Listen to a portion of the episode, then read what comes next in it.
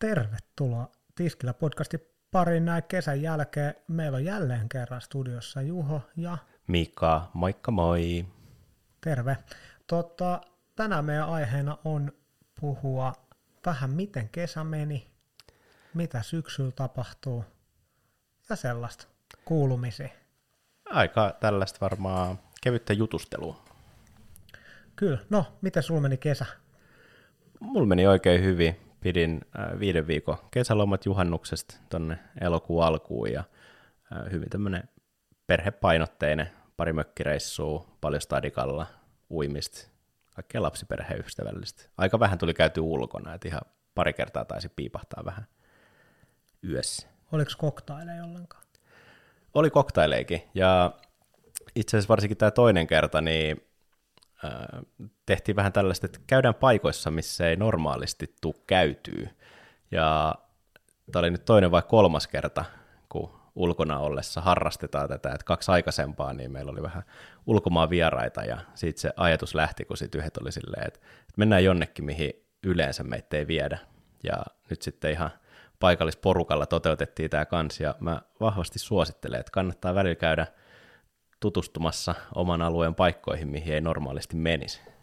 Mä olin itse asiassa viime lauantain pikkasen ulkona, niin mekin käytiin vähän niin kuin sillä, että mennään johonkin, missä ei välttämättä ole hirveästi tuttuja.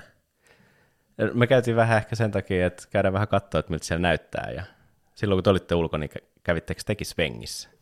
No ei tällä kertaa käyty Svengissä. Ei lähelläkään eikä käynyt mielessäkään. Me käytiin enemmänkin sellaista istuskelupaikoista, kun mä en osaa oikein laulaa, niin jätettiin Svengi tällä kertaa. Joo, en mäkään, ja siis mä oon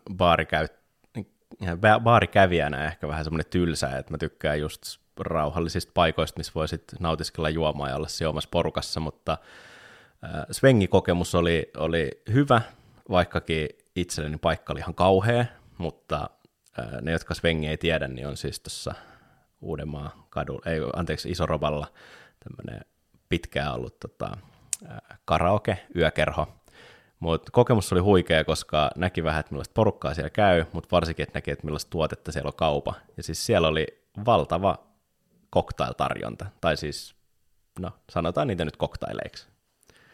Ja ostiko jengi niitä?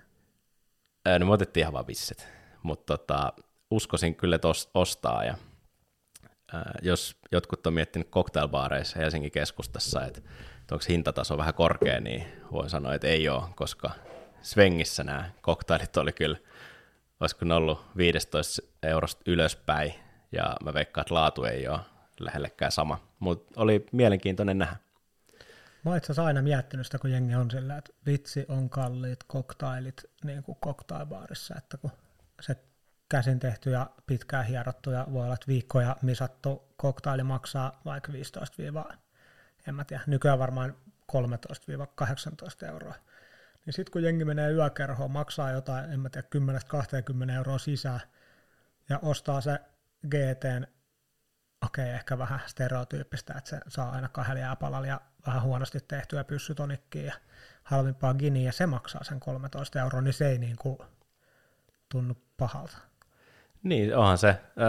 Kävin myös altaalla kuuntelin yhtä keikkaa, ja siellä tuommoinen 033 bisse vahvuudeltaan niin kuin vanhaa 4:stä 5.jotain, niin 9.50. Kyllä se oli tarkoituskin juoda vain yhdet bisset, mutta jos olisi ollut semmoinen keikka, että olisi tehnyt mieli juoda enemmänkin, niin olisi kyllä ruvennut vähän ehkä kiristää hampaissa. Kyllä se on. Ei ole enää, kaitaan köyhiä ulinaa, kun niin. Kaikki on niin kallista meille. Mutta joo, ehkä tänään ei puhuta niin paljon hintojen noususta sun muusta. Valitettavasti ihan hirveästi tullut kirjallisuutta luettua, kun tuli peuhattua lapsen kanssa aika paljon ja oltu senkaan liikenteessä, mutta tuli kuunneltua yksi vähän alaakin viittaava kirja, eli Immun pokevuodet. Sitä oli paljon kehuttu. Aika vähän alaan liittyvä, mutta kuitenkin vähän. Joo, se kiinnosti oikeastaan sen takia, koska oma yökerhoura sijoittui aika pitkälti myös siihen niin kuin Immun viimeisten vuosien paikalle, mutta hirveän vähän se oikeastaan meillä on niin kuin päällekkäisyyksiä siinä, että se jäi itteni vähän harmittaa. Kyllä. Joo, itselläkin kyllä kesä niin kuin aika iisisti. Ei ihan hirveästi tullut cocktailbaareissa käytyä. Ehkä 2 kertaa tai jotain. Niin kuin, joka on aika vähän, jos miettii niin kuin, paljon ennen tuli pyörittyä. Mutta mitä mä oon kuullut itse asiassa aika monelta, niin mä oon vähän kuullut, että cocktailbaareissa on ollutkin aika hiljaista koko kesä. Et ei ole ainoastaan minä, joka on jättänyt käymättä. Joo, ja siis samaa mä oon kyllä kuullut vähän muualtakin, että on ollut huomattavasti hiljaisempi kesä kuin aikaisemmin. Et olisiko tämäkin ollut sitten sijoittunut siihen, että porukka on lähtenyt ulkomaille. Ja siis hiljaisuutta on kuullut myös näiltä niin kuin alkoholin myyjiltä, että tilauskannat on ollut pienempiä kuin aikaisemmin. Et voiko se johtua siitä, että totuttiin parin aikaisempiin kesänä, kun oli vielä rajoituksia, että myynnit on kovempia ja silloin myös tietenkin tukkureilta ostetut määrät on isompia, että sielläkin päässä oli tullut hiljasta. Missä kaikki oli? On myös vaihtoehto, että tänä kesän säät ei ollut niin hyvät. Eli jengi on ihan vaan niinku himmaillut menemään, kun ei ole ollut sellaista niinku pitkää hellejaksoa, mikä viimeiset 2 vuotta ainakin on ollut. No tämä kuulin myös, koska sitten Helsingin päässä monet miettivät, että onko ihmiset ollut mökeillä sun muualla, mutta sitten taas Keski-Suomestakin sanottiin, että on ollut huonoin kesä vähän aikaa ja tuollaisia kunnan terassipäiviä ei tainnut heinäkuussa olla kuin ihan muutama, ja silloin kyllä kauppa kävi hulluna, mutta sitten kaikki muut päivät oli selkeästi niin kuin meni säätiedotteen mukaan. Se on kyllä kauhean nihkeät, tai sillä ikävä, jos liiketoiminta nojaa niin paljon säähän, niin kuin se varmaan kaikilla rafloilla nojaakin, mutta ikävä homma. Onko mitään niin kuin uutisia koktailiin liittyviä tai mihinkään? Joo, no tietenkin heinäkuussa aina kesken suomalaisten lomakauden, niin maailman cocktailmittarit kaikki osoittaa vähän tonne New Orleansin suuntaan, ja sieltä taas Tales of the Cocktailit juhlittiin heinäkuun puolenväliin ja lopun tienoilla. En mä nyt muista tarkkoja päiviä. Musta tuntuu, että Tales on vähän ehkä niinku Suomessa ei siitä hirveästi kohkata missään. Et enemmän kaikki puhuu 50 Best Barsista. Tales on vähän jenkkiä juttu. Onhan se keskittyy tosi vahvasti niin kuin jenkkimarkkinoille, että kyllähän siitä on ollut puhetta, että mikä on maailman suurin baarialan tapahtuma, että onko se Tales vai onko se Berliini, PCB, mutta kyllä mä itse laittaisin niin kuin panokseni siihen Berliiniin, että se on selkeästi kansainvälisi. Et Tales voi olla kävijämäärältään mahdollisesti isompi, mutta se on niin Amerikka-painotteinen, että on siis Pohjois- tai Etelä-Amerikasta, että on siellä huomattavasti vähemmän, varsinkin eurooppalaisia sun muita. Ja siis sehän johtuu vaan siitä, että se on hyvin kaukana meille, se on hyvin kallis meille, toisin kuin sitten Berliini. Et näin silloin 2012, kun eka kerran Berliiniin menin, niin silloin samana vuonna oli aikaisemmin ollut New Yorkissa tällaisessa Manhattan Cocktail Classic -tapahtumassa, ja käytiin silloin Cocktail Kingdomilla tutustumassa heihin, ja he silloin kyseli, että ootteko te tulossa Talesiin, ja vastattiin vaan, että ei oikein pysty, että Suomesta on vähän pitkä matka ja vähän kallis, niin he vinkkasivat silloin Berliiniin, ja siihen tartuttiin, ja se on kyllä, sitten on tullut lähes joka vuotinen perinne, että olisiko 7 vuotta putkea käynyt, ei kun mitään, 5 vuotta putkea tuli käytyä siellä. Mäkin olen Berliinissä käynyt, en mä tiedä, 4-5 vuotta mä kävin putkea, ja sitten viime vuosi taisi olla ensimmäinen kerta pandemian jälkeen, kun se järkättiin, ja pitkään mä pohdin lähdenkö, mutta en lähtenyt. Mutta just äsken ostin lennot nyt semi-extempore, että tänä vuonna teen paluun sen, kiva mennä. Ja tuosta koosta, niin mä oon ihan 100 varma, että jossain Kiinassa järkätään joku baarialan tapahtuma, joka on isompi kuin yksikään muu, mutta me ei vaan tiedetä sitä. Varmasti. Siis Ukrainassa oli barometriksi aikanaan, ja se taisi olla kävijämäärältään ehkä niin kuin maailman isoin, mutta sitä nyt ei ole ollut muutamaan vuoteen. Berliinistä itsekin tein comebackin sitten parin vuoden tauon jälkeen viime vuonna. Se on hyvä, että me käydään nyt vuorotellen siellä, koska tänä vuonna me taidaan joutua jättämään välistä, mutta jos jotain kiinnostaa tai suunnittelette menoon, niin kannattaa, ja tällä hetkellä taitaa olla vielä se lippualennus. Muistatko yhtään, mikä siinä oli? En mä kyllä muista. Olisiko se ollut joku -10%? Mä tsiikasin viime viikolla, että liput itse tapahtuma oli, olisiko ollut 44 € päivä ja 100 vai 100 tai 110, jos ottaa kaikki 3 päivää, mutta en mä muista. Ja mun mielestä se oli joku 70 € se koko paketti pari viikkoa sitten sillä alennuksella. Okei, yli no se 80 on noussut varmaan. Okay. Mutta kannattaa nappaa liput. Lennot on halpa, asuminen on halpaa, meininki on hyvää, hyviä koulutuksia, kannattaa käydä. Tuosta teistä siis vielä niin yksi, mikä nyt on, niin toki nyt niin kuin äsken sanottiin, että se ei Suomessa ole mikään juttu, koska se on niin kaukana, mutta eipä meitä suomalaisia kyllä tuolla 50 Best Barsin listoillakaan näe. Ei oikeastaan, niin Talesissa on joka vuosi jaetaan nämä Spirited Awards-palkinnot. Jaettiin tänäkin vuonna, siellä on jenkkikategorioita, mutta myös sitten kansainvälisiä kategorioita, ja maailman parhaaksi baariksi taidettiin palkita tänä vuonna Sips Barcelonasta, että se tuli kyllä tänne.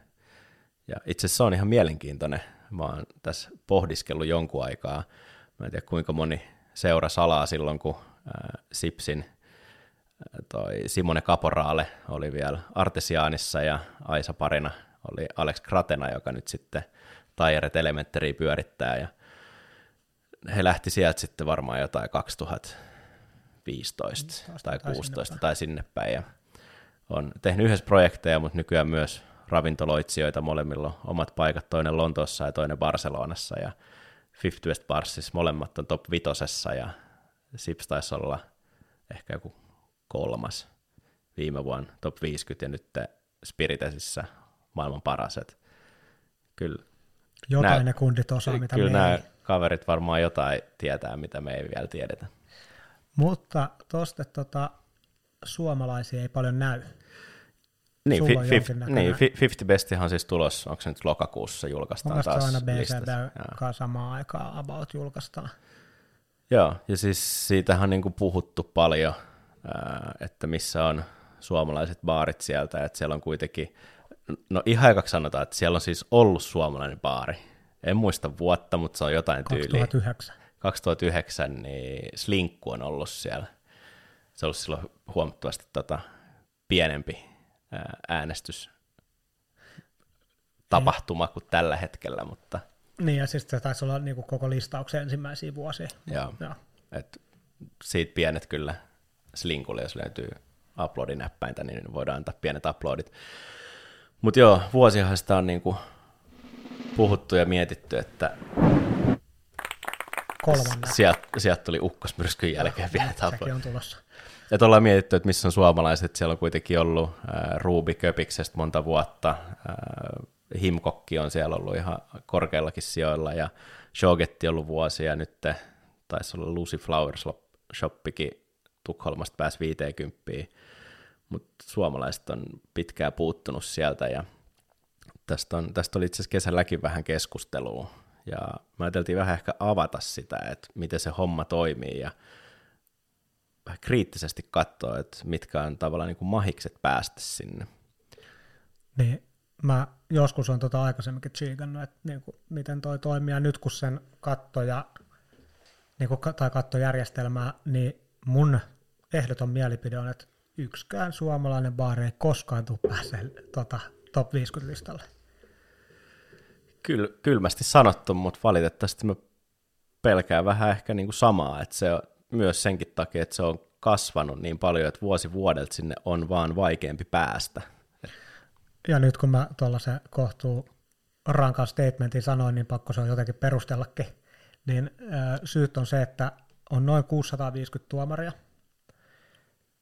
Mä en enää löytänyt tietoa, että paljon niistä on Euroopasta, mutta karkea arvio on varmaan puolet. Ei ehkä edes ihan niinkään paljon. Sovitaan vaikka, että 1/4 jokaisessa niin 175 kappaletta. Niin, ja ne on ne tavallaan, kenen äänistä suomalaiset lähtökohtaisesti taistelee, koska okei, totta kai siellä on Aasiasta ja Etelä-Amerikasta ja Jenkeistä porukkaa, mutta ne on vaikeampi saada Suomeen kuin eurooppalaiset tuomarit. En ihan hirveästi muista, milloin täällä olisi viimeksi ollut tuolta noin kaukaa porukkaa, jotka olisi potentiaalisesti tuomareita niin pyörimässä. Jenkeistä mä muistan Jan Warren, mutta en mä tiedä, onko se tuomari. Ja siis sit sekin tietysti vaikeuttaa tätä, että me ei tiedetä, ketkä on tuomareita. Et me, olisipa se niin helppoa, että jos meillä olisi lista, ketkä on tuomareita ja kutsuttaisiin tänne, mutta kun se ei mene niin, vaan se on vähän myös tsägää. Totta kai me vähän tiedetään, ketä voi olla. Niin voidaan arvata, mutta toihan oli siis aikanaan, julkaistiin tuomarilista. Sitä ei tiedetty etukäteen, mutta julkaisun jälkeen julkaistiin, ketkä oli tuomaristossa, jolloin silloin pystyttiin vähän laskemaan, että todennäköisesti nämä samat henkilöt on myös ensi vuonna tuomaristossa, jolloin pysty pelaamaan sitä, että ketä sun kannattaa kutsua käymään. Ja tätähän siis tehtiin, tämä oli vuotta ennen Dead Rabbitia. Muistan sen, koska siitä tuli vähän sanomista, mutta nykyään siis se on anonyymi. Ei tiedetä tuomareita nimeltä. Jep, mutta sitten mennään vielä takaisin siihen, että 175 tuomaria käytännössä Euroopasta. Jokaisella tuomarilla on 7 ääntä, mistä ne saa antaa 5 omalle niin kuin maalleen. Lähtökohtaisesti voisin kuvitella, tuomarit varmaan suurin osa on jostain Englannista päin, niin suurin osa varmaan antaa omalle maalle sen 5. Ja myös varmaan sen takia, että jos me käydään Lontoossa kokemassa hienoja kokemuksia, niin ne käy siellä joka päivä. Ne käy ne kaikki top 100 listalla olevat lontoolais- tai UK-baarit läpi, varmaan useita kertoi, plus siihen päälle vielä kaikki huikeat baarit, mitä sieltä löytyy, mitä ei ole siinä listalla, jota ne myös mahdollisesti voisi äänestää. Ja sitten siihen päälle ajatellaan, että top 10 listalla 6 on eurooppalaisia. Että sitten jos sä mietit, että jokaisella tuomarilla on 7 ääntä, ja sun pitäisi saada yksi niistä äänistä, ja suurin osa tuomareista, ketä sä niin tavoittelet, on eurooppalaisia, niin lähtökohtaisesti tuomarit on käynyt niissä melkein kaikissa top 10 paikoissa, ja varmaan voisin kuvitella, että oikeasti on käynyt kaikissa top 10 paikoissa, niin sun paikan pitää olla parempi kuin niin kuin top 10 paikat. Niin, ja toi oli vasta top 10, että sit jos mietittäisiin, että ne on käynyt 10 eurooppalaisessa baarissa, jotka on siinä 50-listan sisäpuolella, ja ne voi antaa vaan 7 äänet, niin mitkä olisi sit mahdollisuudet, että jos ne sen kuluvan vuoden aikana sattuisi käymään Suomessa, että itse sijoittuisi sinne top 7. Jep. Tuohon päälle me voidaan vielä laittaa se, että aika moni mahdollisesti matkustaa vielä Euroopan ulkopuolelle, missä on huikeita paikkoja. Ja sitten jos sä kelaat ihan oikeasti se niin kuin suomalaisia baareja, mun mielestä suomalainen koktailosaaminen on ihan samalla tasolla kuin muut. Ei se siitä jää kiinni, mutta se, niin kuin, se on nimenomaan se ongelma. Se on samalla tasolla kuin ne muut, kun meidän pitäisi olla sekä konseptilta että osaamiseltaan, tai meillä pitäisi olla jotain erityistä, mitä kenelläkään muulla ei ole. Tämä on just se. Eli mikä olisi se mieleenpainuva juttu, joka niille jää sen vuoden päätteeksi, kun niille tulee se tuomarointiviesti, että listaa tähän top 7 sun paikoista. Itse opittiin tämä aikanaan, kun olin vielä Soapissa mukana, ja oltiin vahvasti sitä mieltä, että Liberty tai Trilby kuuluisi, tai niillä voisi olla potentiaalia päästä sinne 50-listalle, ja silloin kävi itse asiassa aika paljon porukkaa Lontoosta ja maailmalta Suomessa, ja meidän se niin kuin kierrätysreissu oli aika yleisesti sama, että käytiin varsinkin Libertissä, sitten Trilbissä, ja odotettiin sellaista wow-aha-elämyksiä, mutta ei se sitten niinku hirveästi säväyttänyt niitä. Ne nyt oli käynyt speakeaseissa ympäri maailmaa, ja sitten meillä oli viimeisen pysäkkin oli sitten Malmin rinteen kruunu, 100 dogs, ja yhtäkkiä oikeastaan niin kuin kaikki ulkomaalaiset oli silleen, että wow, mitä tää on? Tällaista mä en ole ennen kokenut. Eli just toi, niin kuin, että se konsepti pitäisi olla sellaista, mitä ne ei koe muualla. Mä en usko, että juomatuotteella, tai pelkällä juomatuotteella on tosi hankala päästä sinne, ellei se sitten olisi vaikka niin kuin tosi vahvasti suomalainen tai pohjoismainen juomatuote, sellaista, mitä ei ole muualla. Ne kokisi sellaisia makujuttuja, mitä ne ei koe missään muualla kuin täällä. Mutta yleisesti... Mä en usko, että pelkästään se makujuttu riittää siihen. Että se on pakko olla sitten, että sä oot jotenkin saanut lennätetty johonkin, tiedätkö, Lapin erämaahan, missä ei ole mitään ympärillä, juoksee poroja ja niin siis semmoinen fjäviikken meininki. Niin, siis just tämä, että se pitäisi olla niin pitkälle vietyä, että se on silleen, kaikki tukisi sitä. Sillä se on niin tosi hankalaa, että sillä konseptilla sen voisi niin mahdollisesti saada vallotettua, mutta sitten jos sulla olisi semmoinen konsepti, jota ei missään muualla ole, niin sitten se pitäisi vielä olla silleen, että sinne tulisi riittävä määrä sellaisia, joilla on mahdollista äänestää. Ja ainoa, miten me voidaan saada riittävä määrä tänne äänestäjiä, on oikeastaan saada tänne isoja kisoja, tai siis isojen kisojen finaaleita. Tai joku PCB-tyylinen messu, että tänne matkustaisi 1000-päinen joukko. Ja sitten mun on pakko sanoa, että jos mä itse järjestäisin BCB-tyyppisen messun, niin mä järjestäisin sen Tallinnaan. Mä olin just sanomassa, että chanssit siihen, että tänne tulisi PCB-tasoinen messu, niin on lähestulkoon 0. Tai sitten se vaatisi jotain filantrooppia, jolla on loputon kassa, joka on äärimmäisen kiinnostunut koktailasta ja haluaa nostaa Suomen ja on valmis panostaa siihen oikeasti miljoonia. Niin sitten me ehkä voitaisiin saada tehtyä se. Niin, se vaan olisi niinku lakiteknisestikin huomattavasti hankalampaa. Berliini on todella vapaa. Siis mä tarkoitin koko sitä 50 Best Barsia. Niin. Jos meillä olisi joku, jolla on niinku loputon kassa ja niinku voi tehdä vaan maailman siisteimpiä juttuja. Niin että sitten niinku baari tekisi. Tulisi semmoinen, niin. en tiedä Paradiso mistään budjeteista, mutta sehän on sellainen, kuuleman mukaan en ole käynyt, mutta se on sellainen niinku Disneyland-elämys, semmoinen kaikkea sikan. Toiset tykkää, toiset ei. Meitsi ei dikkaa, mutta se nyt on mun vika, ei siinä. Kaikesta aina voi olla monta mieltä. Jos se on maailman paras baari, niin silloin vika on todennäköisesti mussa, ei siinä. 650 tuomaristoa yhteisesti oli sitä mieltä, että se on maailman paras. Eli sitten voitaisiin vähän niin kuin taittaa siihen, että se baari, jolla sinne voisi olla mahdollisuutta, niin se tarvitsisi olla se ison tapahtuman, koska niin kuin yksittäisillä kävijöillä tänne, mistä me ei edes tiedetään, että äänestääkö ne, niin on todella hankalaa. Konseptimielessä mä tässä kesän aikana tätä pureskelin, niin mulla tuli oikeastaan, itse asiassa nyt tuli 2 mieleen, kun mä katsoin sua, milloin voisi olla mahdollista. Toisessa mä en ole koskaan käynyt, mutta DeLorean konseptina voisi olla sellainen, että sitä ei ole missään muualla ollut. Ja toinen olisi sitten tämä joulupukin paja cocktailbaari. Se on totta, mutta se joulupukin pajakin oli pop-up käsittääkseni. Okei. No mutta joulupukkibaarilla voisi ehkä päästä. Molemmissa olisi se ongelma, että sinne tarvitsisi hyvin suuren määrän näitä tuomareita. Niin ja sitten oikeasti se tuomarien saaminen Suomeen on käytännössä mahdottomuus, koska yhtään iso kansainvälisen cocktailkilpailun finaali ei tule järjestää Suomessa, koska Suomi on liian pieni markkina ja liian kallis. Siinä oikeastaan ne syyt, niin kuin, sitähän ne aina ajattelee.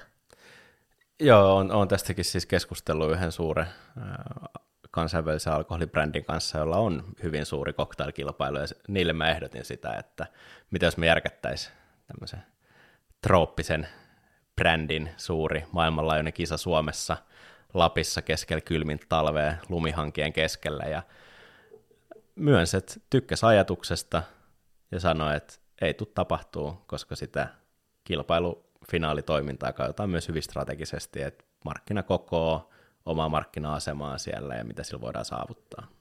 Jep, ja siis totuus on se, että eihän ne ajattele Suomea omana markkinana, vaan me kuulutaan todennäköisesti niille Pohjoismaihin. Jokaisella firmalla on varmaan omat tapansa määritellä alueet, mutta me kuluttaisiin Pohjoismaihin, ja jos se saataisiin jotenkin niin kuin kaiken lahjona ja korruption avulla se kilpailufinaali Pohjoismaihin, niin Suomi ei olisi ensimmäisenä siinäkään listassa. Niin, että sitten se olisi siellä Ruotsin Lapissa. Todennäköisesti. Mutta sitten oikeastaan niinku toi muu tunnustus, koska siis onhan se niinku ihan huikea saada tunnustusta omasta työstä. Mä olin ihan siis todella pähkinöinä, että sain Norsesta vihdoin viimein muutakin kuin hopeata. Et koko cocktailkilpailuhistoria niin ihan muutamaa poikkeusta lukuun ottamatta ja kaikki muut palkitsemista aika usein henkilökohtaisella tasolla, niin sijoitus on ollut jotain muuta kuin sitten sitä pystiä, niin nyt tuntui kyllä ihan huikean hyvältä saada tunnustus omasta työstä. Niin baareille, jotka sitten toivoisi työlleen saada tunnustusta, niin mä suosittelisin sitten ehkä laittaa enemmän paukkuja noihin niin kuin vähän paikallisempiin äänestyksiin. Jep, BCA, Norse, Tiskillä Awards. Ja mitä ikin tuleekaan. Että sitten ehkä niitä voisi rupea katsoa enemmän niin kuin strategisena tähtäimenä. Ja sitten jos niistä tulee sitä menestystä, niin sehän voi olla kuitenkin mahdollisesti polku sinne top 50 tai top 100-ankin. Et sekin instituutiona on mun mielestä muuttunut viimeisten vuosien aikana, että se niinku pelkkä 50-listaus ei ole enää niin tärkeä, vaan se, että jos pääsee siihen top 100, niin pääsee siihen sellaiseen niinku uuteen kerhoon. Sä oot NS top 50 kerhossa, vaikka saisit top 100 kerhossa. Koska jos katsoo sitä toimintaa, niin heti kun sä oot siitä 50, niin yhtäkkiä sun rupeaa olemaan vierailuvuoroja muiden 50-paikkalaisten kanssa. Ja tämä sama on ruvennut nyt tapahtumaan mun mielestä top 100-listalla. Jos sä oot siellä, niin jostain kumman syystä sun baaris rupeaa käymään siinä 100 listalla olevia, ja sä rupeat käymään niiden paikoissa, teillä rupeaa olemaan yhteisiä luentoja, reissuja ja muuta. Että sitten se peli vähän niin kuin muuttuu. Ja se on vähän niin kuin, että pitää päästä eka sinne jotenkin niin kuin jalka oven väliin, ja sitten pikkuhiljaa sitten kammetaan lisää.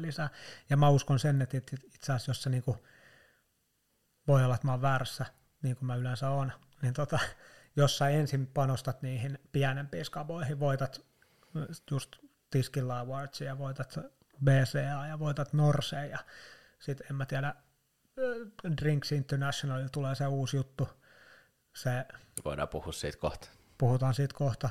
Pääset sinne listoille, niin tavallaan sitten se myös ruokkii sitä, että kun sä voitat koko aika, niin ehkä sit pikkuhiljaa joku vihdoinkin löytää. Mm. Se on varmaan ainoa tie, mitä me voidaan tehdä. Ja sitten olisi vielä se yksi juttu, että jos tollaista saa, niin sitten pitäisi vielä tavallaan se feimi saada valjastettua. Että sitten kun se pysti tulee, niin sitten pitäisi kyllä niinku uskaltaa suomalaisen tiedottaa ja käyttää sitä. Niin se on totta, että sitten niinku ei riitä tavallaan, kun pystin saa, niin heittää pystin baarihyllyyn ja ne, jotka tulee, niin näkee, että okei, tuolla on joku pysti, vaan kyllä siitä on pakko tehdä vähän numeroa ja saada eka ees jotkut kotimaiset mediat vaikka kiinnostuu. Sekään ei ole helppoa, mutta sitä voi yrittää. Niin ja siis sit lähtee kairaa sitä gestivuorohommaa sieltä, että kyllähän vaikka siinä 50-äänestyksessä säännöt näkeneenä, niin siellä on, että sun pitää kokea niin kuin autenttinen baarikokemus siinä kyseisessä paikassa, että pop-upit tai vierailuvuorot ei lasketa siihen. Mun rupeaa olemaan kyllä vähän semmoinen fiilis, että siitä jonkun verran tuomaristossa luistetaan. Mä voin kohta jatkaa, että miksi mulla on tämmöinen epäilys. Mutta kyllä sitten, että jos sä saat tänne, että aikanaan oli Goldfishin porukka, yritti vahvasti sitä ja heillä oli selkeästi tyylinä, että tuodaan pariksi päiväksi, että suoritaan se gesti, mutta sitten myös tarjotaan se, että nämä gestille tulleet saa kokea sen baarin, Goldfishin, normaalin kokemuksen ja kierrätetään se Helsingin ympäri, että se kyllä tavallaan siihen aikaan ruokkii aika hyvin niin kuin kaikkia baareja tällä alueella. Ja noihan se on pakko tehdä, että jos tänne saa jengi, niin sitten on pakko viedä kaikkiin baareihin. Niinku pidetään vaan omanamme. No, ollaan seurat 12 tuntia autenttisessa omassa baarikokemuksessamme. Sitten ei välttämättä se kauhean hyvä paikkakuntakokemus, että sekin sitten vaikuttaa siihen. Mutta joo, siis mä haluaisin nähdä esimerkiksi, kuinka moni jenkki äänesti aikanaan silloin, kun Mou oli vielä Tuusmaksissa ja ne kapus, en muista sanotaan vaikka siellä 9, 14 jotain, kuinka moni jenkki äänesti niitä, kun ne teki kuitenkin jenkkitoureja ja kaikkea tollaista, ja kuinka moni jenkki kävi Barcelonassa, koska amerikkalaiset ymmärtääkseni aika vähän reissaa loppujen lopuksi Eurooppaan, ellei ne sitten tule vaikka sinne PCB, niin se, että ne olisi käynyt Tuusmaksissa kokee autenttisen baarikokemuksen, vai tuliko sieltä sitten niitä pisteitä näistä niiden baartoureistakin, että se on niinku maailman paras baari? Ehkä ne ohjeet on vähän sellaisia ohjeellisia vaan, että voi vähän. Säännöt. On vähän ohjeellisia. Ne säännöt on vaan vähän ohjeellisia, just näin. Mut piti vähän puhua tuosta uudesta tulevasta alan palkintogaalasta, vai miksi tätä pitäisi sanoa, eli siis toi Pinnacle Guide, eli muutama vuosi sitten porukka taitaa aika pitkälti istua Lontoossa, siellä oli joku vanha Diageon globaali BA ja sitten siinä on mun mielestä mukana noi London Cocktail Weekin perustajat, niin lähti sitten rakentaa tällaista uutta tunnustus- ja palkitsemisjärjestelmää pystyn allekirjoittamaan heidän näkemyksensä siitä, että toi 50 best tai 100 best, miksi sitä pitäisi sanoakaan, niin se rupeaa ehkä olemaan vähän vanhanaikainen myös sen takia, että nykyään jokaisella alueellakin on omat 50 ja sitten on maailman 50 ja muut, ja kuka nyt on sitten paras, siitä voidaan aina kilpailla. Niin he on siis rakentamassa tätä Pinnacle Guidea, joka toimii, niin kuin melkein pystyisi sanoa, että samaan tyyliin kuin Michelin Guide, eli jaetaan 1, 2 ja 3, onko se sitten pinnejä. Ja jos sä ylität tietyn tason, niin sit sä oot 3 tähden tai 3 pinni paikka ja tietyllä tasolla 2 ja 1, niin mä uskon, että tässä on ehkä niinku tulevaisuutta. Mä uskon kanssa, että toi on varmaan parempi järjestelmä, tai en mä tiedä, onko se parempi järjestelmä, toi on ehkä meille toimivampi järjestelmä suomalaisille, mutta sitten mä uskon kanssa, että se ottaa aika paljon aikaa. Et jos 50 Best Barsillakin meni, kyllä niilläkin muutama vuosi meni ennen kuin niistä tuli relevantteja, niin mä uskon, että tossakin se, ja voisin kuvitella, että me ei olla taaskaan Suomella ihan ykkösenä siellä prioriteettilistalla, että mennään katsoa Suomen paikattaa, vaan eiköhän sielläkin kierrätä eka kaikki isot kaupungit, ja sitten ehkä 10 vuoden päästä joku tulee käymään Suomessa ja antaa pari pinniä. Heillä oli ymmärtääkseni tarkoitus, että tuomaristo koostuisi myös vähän niin kuin alueellisesta porukasta, että välttämättä ei ole vaan Michelinillä taitaa olla aikalaisille. Sama tyyppi voi arvioida Pariisiin ja New Yorkiin ja Helsinkiin, mutta siellä on kai tarkoitus, että ne koostuisi alueellisista porukoista, jotka sitä äänestäisi sitä omaa aluetta tai jakaisi näitä tähtejä tai pinnejä, mitkä ne ikin sitten tulee olekaan. Mutta äsken katsottu työryhmän katsoman tietojen mukaan, niin nyt heinäkuussa heillä on ollut siis ensimmäistä kertaa tämä niin kuin pisteiden tsekkaus, äänestys, miksi sitä nyt sit pitää kutsua, ja vuoden loppuun mennessä ne toivoo, että ne saa nyt sitten ensimmäiset paikat julkaistua, mutta voisin veikkaa, että se panostuu aika pitkälti tuonne suurimpiin kaupunkeihin, joka ei pidä siis Pohjoismaita välttämättä ollenkaan sisällään. Just näin. Kyllä. Hei, me ollaan nyt kuule lörpötelty yli puoli tuntia, niin musta tuntuu, että voisi käydä pikaisesti läpi, että mitä on vielä tulos syksyllä. Joo. Syksyllä on, no ensinnäkin vastaavautuneen ravintola 305 omistajien lukeutuva Turo Kotajärvi taitaa tulla vieraaksi lähiviikkoina.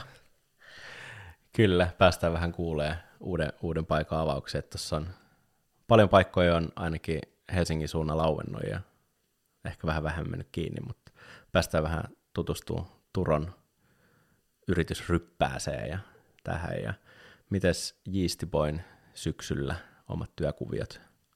No Yeasty Boylla ei ole yhtään mitään erikoista tiedossa. Ollaan auki ja myydään beegeleitä ja toivottavasti koktaileja ja kaljaakin. Ollaan ehkä osallistumassa, en tiedä.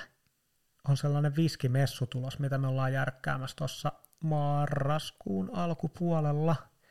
Sinne me ehkä osallistutaan Yeastyn kanssa. Joo, eli se on enemmän tuossa omalla työpöydällä, eli siis Helsingin Drink Festival-porukalla tuodaan myös uusi tapahtuma, joka sitten viskeihin keskittyy, viskeihin ja viskikoktaileihin. Tätä aika pitkälti täyttyy oma työkalenteri nyt tästä marraskuuhun sille.